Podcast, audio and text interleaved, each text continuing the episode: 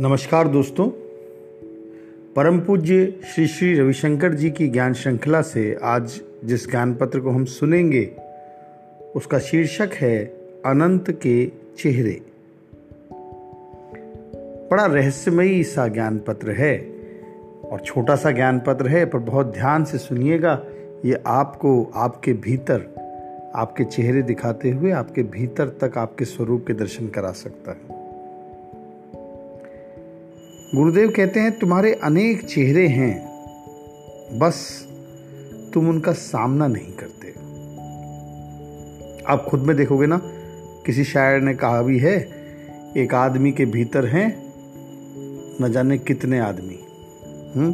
तो जब हम भी अपने पे ध्यान देते हैं तो पता चलता है कि हमारे बहुत से चेहरे हैं, पर हम उनका सामना नहीं करते। जब भी हम उनका सामना करने की कोशिश करते हैं उन रूपों का जो विभिन्न हैं, उनका सामना करते हैं तो हमारे भीतर द्वंद्व पैदा होता है, दुविधा पैदा होती है और उथल पुथल होती है।